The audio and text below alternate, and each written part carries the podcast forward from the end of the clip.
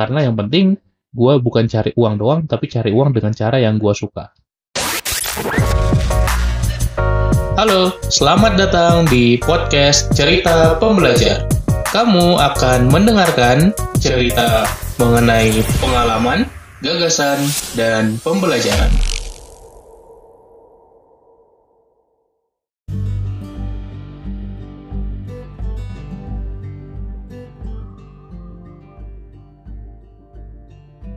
Halo Sobat Pembelajar, kembali lagi di podcast Cerita Pembelajar Season 7, The Story Behind. Di season kali ini gue terus bercerita tentang pengalaman-pengalaman pribadi gue dan gue sharing aja, cerita aja di podcast season ini. Jadi gue pernah bikin story yang isinya question sticker, gue tanyain lo mau bahas, sorry, lo mau gue bahas apa di podcast season 7 ini. Dan dari salah satu jawaban yang masuk, ada satu hal yang menarik. Coba dong Bang Umar cerita tentang 100 juta pertama Bang Umar. Hmm, sebenarnya gue sempat mikir-mikir gitu ya buat ngebahas ini karena khawatir aja gitu ya, khawatir mungkin dijudge oleh orang yang dengerin. Tapi akhirnya gue tetap bikin, gue percaya lo adalah orang yang mindsetnya positif, kalau lo dengerin cerita pembelajar gue percaya lo orang yang udah open minded dan siap belajar gitu ya. Bukan hanya ngejudge wah bang Umar sombong atau apa. No gitu ya. Itu yang gue percayai. So gue akhirnya bikin episode ini. Sekali lagi ini cuma cerita aja. Gue nggak bermaksud apa-apa. Pure cerita dari gue so langsung aja kita dengarkan. Ini dia cerita di balik 100 juta pertama di umur 20 tahun Cerita Pembelajar Season 7 The Story Behind Oke, sebelum lo kaget kok bisa gitu ya di umur 20 tahun secepat itu udah mengumpulkan 100 juta pertama, gue langsung aja kasih spoiler bagian paling besar yang membuat uang tersebut gitu. Jadi kita bahas di episode 193, gue dapat beasiswa dari Swiss itu 65 juta. Dan uang tersebut ya ada gue gunakan untuk keperluan segala macam dan juga biaya kuliah gue tapi tetap aja itu uang yang besar. So itu sangat membantu banget. Gue langsung mau disclaimer di awal supaya lebih make sense lebih logik apa yang gue lakukan. Oke okay, so langsung aja gimana yang gue lakukan sampai dapat uang nyampe 100 juta 100 juta pertama. Pertama gue selalu nabung uang THR gue jadi kita di Indonesia punya budaya nerima THR dan ketika gua SD, SMP, SMA sama sekali gua nggak pernah pakai uang THR gua sama sekali at all. Jadi semuanya tertabung aja gitu ya. Gua tahu nggak nggak banyak mungkin ya. Mungkin kalau sekali sekali lebaran paling dapat 200 ribu lah 200 ribu 300 ribu kali 10 tahunan ya 2 juta 3 juta ada lah jadi dari uang uang THR itu gue kumpulin dan nggak pernah gue pakai sama sekali karena gue orangnya hemat banget. Sebenarnya itu juga sih kata kuncinya gue orangnya hemat banget. Kemudian ketika SMA gue sempat apa ya namanya ya cari duit dengan ikut tryout. Karena gue sering juara tryout tryout masuk PTN gitu ya tryout SBMPTN ya udah gue ikut daftar dapat hadiah juara satu dapat tiga ribu juara satu dapat tiga ribu. Ya itu itu aja terus gue lakukan ya akhirnya lumayan banyak juga yang terkumpul jadi kalau sebelum kuliah itu sebenarnya source of income gue sesimpel itu. Nggak banyak source of income lainnya dan gue hanya beroperasi dengan tabungan gue saja. Gue juga sering nabung dari uang jajan ya. Jadi gue baru dapat uang jajan tuh pas SMA sebetulnya. SD sama SMP 0 rupiah. Gue nggak dikasih uang sama sekali.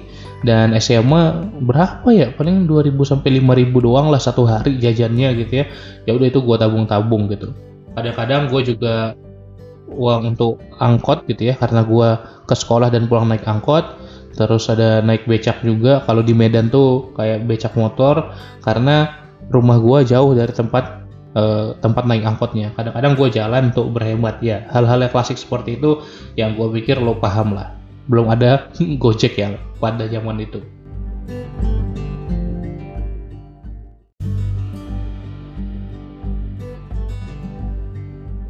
Nah, sekarang ketika gua eh bukan sekarang ya setelah SMA berarti ketika kuliah gua mencoba untuk nyari duit. Ya gua mencoba pingin punya penghasilan supaya kul uang kuliah gue bisa bayar sendiri. Gue nggak tahu kenapa tapi itu kayak cita-cita banget gitu ya. Gue pingin uang kuliah bayar sendiri. Ya tentu ketika semester 1 semester 2 gue masih dibayarin uang kuliah sama orang tua gue masih dibayarin semester tingkat 3 baru gue mulai bayar sendiri karena gue juga dapat beasiswa. Jadi gue mulai dari tingkat satu itu ngajar ya ngajar. Jadi gue ngajar les ngajar privat makanya dulu gue kuliah sambil kerja tapi kerjanya freelance bukan kerja kantoran. Nah gue ngajar ngajar ngajar ngajar. Ya perlahan-lahan kan terkumpul uangnya ya ngajar profesional dibayar.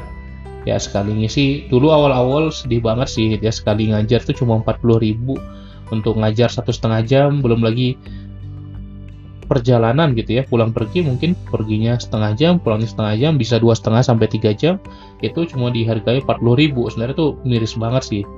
Dan tapi akhirnya naik naik naik naik naik gitu ya. Jadi 50 ribu 70 ribu 100 ribu.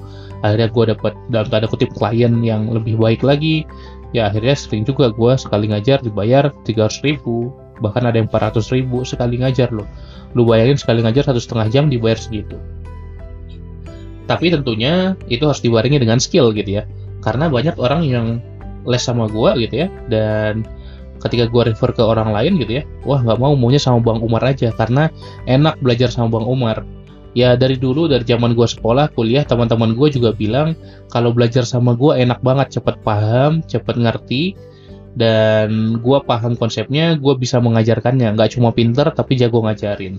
Itu kata teman-teman gue dan kata murid-murid gue ya udah karena gue punya skill itu skill akademiknya iya dan skill ngajarnya iya akhirnya gue bisa dibayar mahal dan gue bisa set harga tinggi.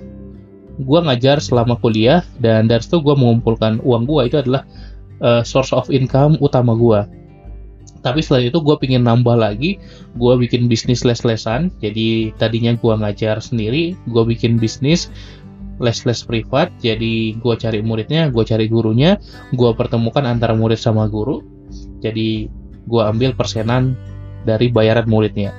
Jadi anggap aja misalnya muridnya bayar 100%, ke guru 70%, ke gue 30%. Ya udah dari situ gue punya bisnis gue punya cash flow kemudian gue juga coba sempat jualan ketika kuliah dulu jualan popcorn yaitu coba-coba aja gitu ya. Tapi ya lumayan lah ada sedikit gitu. Sebenarnya nggak income yang bener-bener banyak cuma gue latihan bisnis aja pas itu. Udah sih sebetulnya sebagian besar dari gue ngajar-ngajar. Gue ngajar dan ngisi ngisi jadi pemateri ya ngisi jadi pembicara di kelas-kelas, di training, di seminar, itu kan ada bayarannya biasanya. Jadi dari situ semua gue kumpulin, gue kumpulin, gue kumpulin, dan gue orangnya hemat ya 100 juta itu nyampe juga gitu. Oke sekarang gue akan main angka. Coba kalau lu bayangkan, pengeluaran gue sebenarnya nggak banyak gitu ya. Bisa dibilang cuma 2 jutaan lah, 2 jutaan atau maksimal 3 juta lah sebulan. Sebagai seorang mahasiswa itu termasuk kosan. Ini gue exclude biaya biaya ini ya, biaya UKT biaya uang kuliah jadi kalau pengeluaran gua 2 jutaan anggap kita ambil 2 juta setengah gitu ya. Kalau penghasilan gua satu bulan berapa ya? 6 juta kayaknya bisa lah kita asumsikan. Misalnya 6 juta lah. Dua setengah juta pengeluaran pemasukan 6 juta berarti tiga setengah juta. Wah kok susah ngitungnya ya? Kita anggaplah 6 juta setengah jadi anggaplah selesainya 4 juta. Oke, 4 juta sebetulnya untuk bisa menghasilkan 100 juta pertama dari nol itu kan butuh 25 bulan. Ya, 4 juta kali 25 bulan. Dan 25 bulan itu hanya 2 tahun sebetulnya. Jadi sebetulnya nggak susah untuk mencari 100 juta pertama kita. Kuncinya adalah kalau buat gue ya, ya banyakin pemasukan, kurangin pengeluaran. Dan gue jago banget ngurangin pengeluaran karena gue orangnya dulu hemat banget ya sebenarnya bahkan bisa dibilang cukup pelit ke diri sendiri gitu yang sekarang sudah sedikit tobat lah gitu tapi gue masih orangnya hemat banget sampai sekarang akhirnya gue punya banyak aset dan ketika gue mengenal stok di 2019 gue coba investasi saham ya alhamdulillah ada passive income dari dividen dan bisa ada tambahan pemasukan dari capital gain gitu kan. Capital gain tuh kenaikan harga saham gue jual di harga gue beli di harga 3000 gue jual di harga 3200 berarti ada gap di situ kan 200 kalikan berapa lembar saham yang gue punya yaitu adalah kenaikan juga. Jadi berdagang saham lah. Dan juga dari dividen. Gue juga taruh beberapa aset gue di reksadana uh, supaya ya gue nggak terlalu mikirin lah. Jadi tentu uang yang 100 juta itu nggak gue taruh di bank doang sebagai sebuah cash tapi gue investasikan di berbagai instrumen investasi yang gue percayai. Dan sekarang pun kalau ditanya pengeluaran pengeluaran gue rendah banget setiap bulan dan pemasukan kan terus ada. Ya udah gitu jadi kayak free cash free cash aja kalau gue di Bandung gue cuma ngekos dan biayanya ya biaya makan sehari-hari aja gitu dan itu nggak banyak. Gue budgeting gue juga rapi banget dan gue catat selalu pengeluaran gue dan pemasukan gue apalagi sekarang gue lagi di kampung di Medan ya gue bilang sekarang gue kayak ya mungkin sedikit sekali pengeluaran karena gue tinggal di rumah orang tua dan juga ada makanan yang disediakan orang tua gue jadi nggak perlu uh, keluar banyak duit. Kalau untuk sekarang ya karena sekarang gue lagi rekaman di Medan di kampung gue so gue bisa bilang gue ada privilege karena orang tua gue bukan yang harus ada tanggungan kemudian gue harus menanggung biaya kuliah adik-adik gue enggak gitu. Jadi gue mengakui gue punya privilege dari orang tua gue yang seenggaknya bisa lah memberikan gue makan ada uang kuliah di awal-awal gue bisa dibayarin dan itu yang bikin gue seenggaknya aman lah punya safety net gitu untuk bisa mencoba berbisnis untuk bisa ngapa-ngapain gitu. Dan dari situ gue bisa bayar uang kuliah sendiri gue juga bayar uang kuliah semua ketika S2 segalanya sendiri. Sampai ketika gue lulus S2 di umur 22 tahun 22 tahun ya gue puas banget. Karena gue juga lulus di usia yang cukup muda S1 nya di 21 tahun S2 nya di 22 tahun 22 tahun setengah dan gue juga mengumpulkan uang yang sudah cukup gitu ya cukup enough lah gitu ya karena ya kita semua tahu gitu ya persiapan untuk pernikahan itu butuh modal yang besar. Memang gue tidak akan menikah dalam jangka waktu dekat, tapi kan gue perlu memperhitungkan, gue perlu mempersiapkan supaya biayanya nanti cukup. Belum lagi setelah menikahnya. Jadi nanti ketika gue udah menikah, setelahnya kan perlu cari rumah, perabotan, segala macam, belum lagi pendidikan anak. Jadi itu semua gue perhitungkan dari sekarang. Itulah kenapa gue coba cari uang terus gitu. Gue coba cari uang terus ya sambil terus berkarya Kenapa? Karena yang penting gue bukan cari uang doang, tapi cari uang dengan cara yang gue suka. Kalau di cash flow quadrant itu ada tiga, ada empat, ada empat metode kita bisa jadi kaya. Ada empat metode kita cari uang. Ya, yang pertama adalah employee atau menjadi seorang karyawan. Nah, gue sebenarnya nggak demen nih jadi employee. Karena gue nggak suka kerja kantoran dari jam 9 sampai jam 5 terus rapat terus diomelin bos. Gue nggak seneng. Gue lebih seneng kriteria yang kedua yang S self employed jadi gue kerja untuk diri gue sendiri ya jadi gue kerja untuk diri gue sendiri dan ya gue bisa kerja kapan pun gue mau. Hari ini gue mau libur ya terserah gue hari ini gue mau lembur ya terserah gue dan uangnya juga ada kok uangnya juga good enough lah gitu ya. Kemudian ada B business owner. Kita punya bisnis gue sekarang juga sedang membangun bisnis sama teman-teman gue dan terakhir I investor ya gue juga invest karena gue beli berbagai saham sehingga gue punya kepemilikan di berbagai perusahaan. Technically seperti itu. Tapi yang bisa gue share adalah lo harus cari uang di tempat atau bidang atau cara yang lo enjoy gitu ya karena banyak banget gitu ya peluang-peluang gue bisa kerja di perusahaan-perusahaan yang gaji gue pasti otomatis belasan juta tapi gue nggak ambil karena gue nggak enjoy dan udah banyak banget yang bilang gitu ya mar dengan IPK lu dengan lu udah S2 pasti banyak lah perusahaan-perusahaan yang mau kalau lo apply ke sana. Yes, I know gitu ya. Tapi ini bukan berarti gue sombong, oke? Okay? Gue tahu, tapi gue nggak enjoy gitu loh. Gue nggak enjoy dengan kerjaan yang engineering apalagi ya bidang gue, gue nggak nggak enjoy. Bahkan kalaupun nggak engineering gitu ya, gue nggak nggak nggak serak aja dengan kerja harus 9 to 5 gitu loh. Mending gue kayak gini sekarang, walaupun uangnya lebih dikit. Ya kalau gue di compare dengan alumni-alumni ITB lainnya, ya uang gue per bulan masuknya sedikit lah hitungannya gitu ya ya kalau untuk fresh graduate cukup banyak lah gitu ya cukup normal lah normal. Tapi dari situ gue sangat-sangat bersyukur gitu ya. Jadi kalau gue bongkar-bongkar pemasukan sekarang mungkin sekitar 7 sampai 10 atau 11 juta lah gue sebulannya pemasukan. Jadi eh enggak juga sih enggak pasti segitu sih. Kadang-kadang bisa juga 5 juta 6 juta tapi maksimalnya bisa di 10 11 juta. Jadi se, se fluktuatif itu dan sebagian besar itu juga dari penjualan produk digital gitu kalau sekarang. Dan training gue ngisi-ngisi. Jadi gue ngisi seminar webinar gue ngisi sejam dibayar 800 ribu sekian ratus ribu. Ya udah setiap gue ngisi ya gue dibayar dan gue terus build uh, apa istilahnya ya personal branding gue sehingga gue dikenal menjadi seorang pembicara seorang speaker seorang expert di bidangnya. Dan dari situ gue puas dengan apa yang ada hasilnya. Apakah gue mau meningkatkannya lagi? Tentu gitu ya. Jadi bukan berarti kita nggak bersyukur tapi kita merasa kita puas dengan apa yang kita miliki tapi tidak puas untuk terus berkembang gitu. Jadi kita bisa mentalnya itu nggak cepat puas terus mau lebih lebih lebih tapi juga bersyukur dalam satu waktu. Jadi gue memanfaatkan apa yang gue punya itu tanda gue bersyukur dan juga terus upgrade diri terus upgrade peluang-peluang baru lagi. Jadi gue coba expand terus dan terus bertambah bertambah lagi untuk mendapatkan ya satu miliar pertama dan seterusnya tapi sekali lagi ini bukan tentang uangnya itu berapa ya bukan tentang uangnya berapa tapi tentang bagaimana kita enjoy melakukan apa yang kita jalani karena kalau kita memahami how money works, bagaimana uang bekerja, apa pun pekerjaan kita, bidangnya apa pun, cara kerjanya apa pun, kita pasti bisa dapetin uang banyak kok. Itu yang gue percayai. Dan simple, money follows value gitu. Uang akan mengikuti value, bukan mengikuti effort. Jadi kalau lu merasa wah nggak adil, nih orang kerja satu jam kok bisa dibayar 500 ribu, kalau bisa dibayar satu juta, ya karena ada value-nya di situ.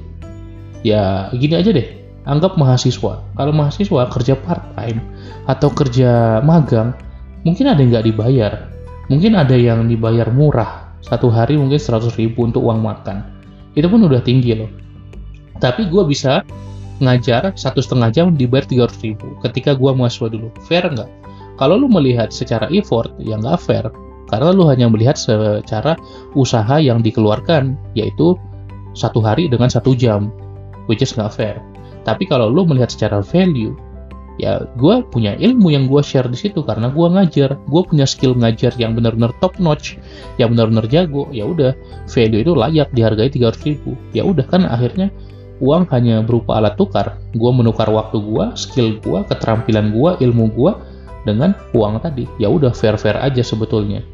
Kalau misalnya lu belum memiliki value yang tinggi, tugas lu apa? Naikin value lu dengan apa? Dengan upgrade diri. Sebetulnya sesimpel itu cara mainnya. Cara uang bekerja, uang mengikuti value bukan mengikuti effort. Contohnya nih adik gua. Adik gua sekarang programmer gitu loh. Ya kalau dibandingkan dengan pekerja lainnya, programmer kenapa bisa dibayar mahal? Karena mereka punya ilmunya. Orang mungkin ngelihat ya mereka cuma ngetik-ngetik doang di depan layar gitu. Mereka cuma bikin program, eh hey, itu belajarnya gak gampang dan gue tahu programming itu nggak gampang. Tapi mereka punya value. Itulah kenapa software engineer dibayar mahal. Teman gue juga banyak yang udah kerja jadi software engineer dibayar belasan juta bahkan ada 20 juta ke atas.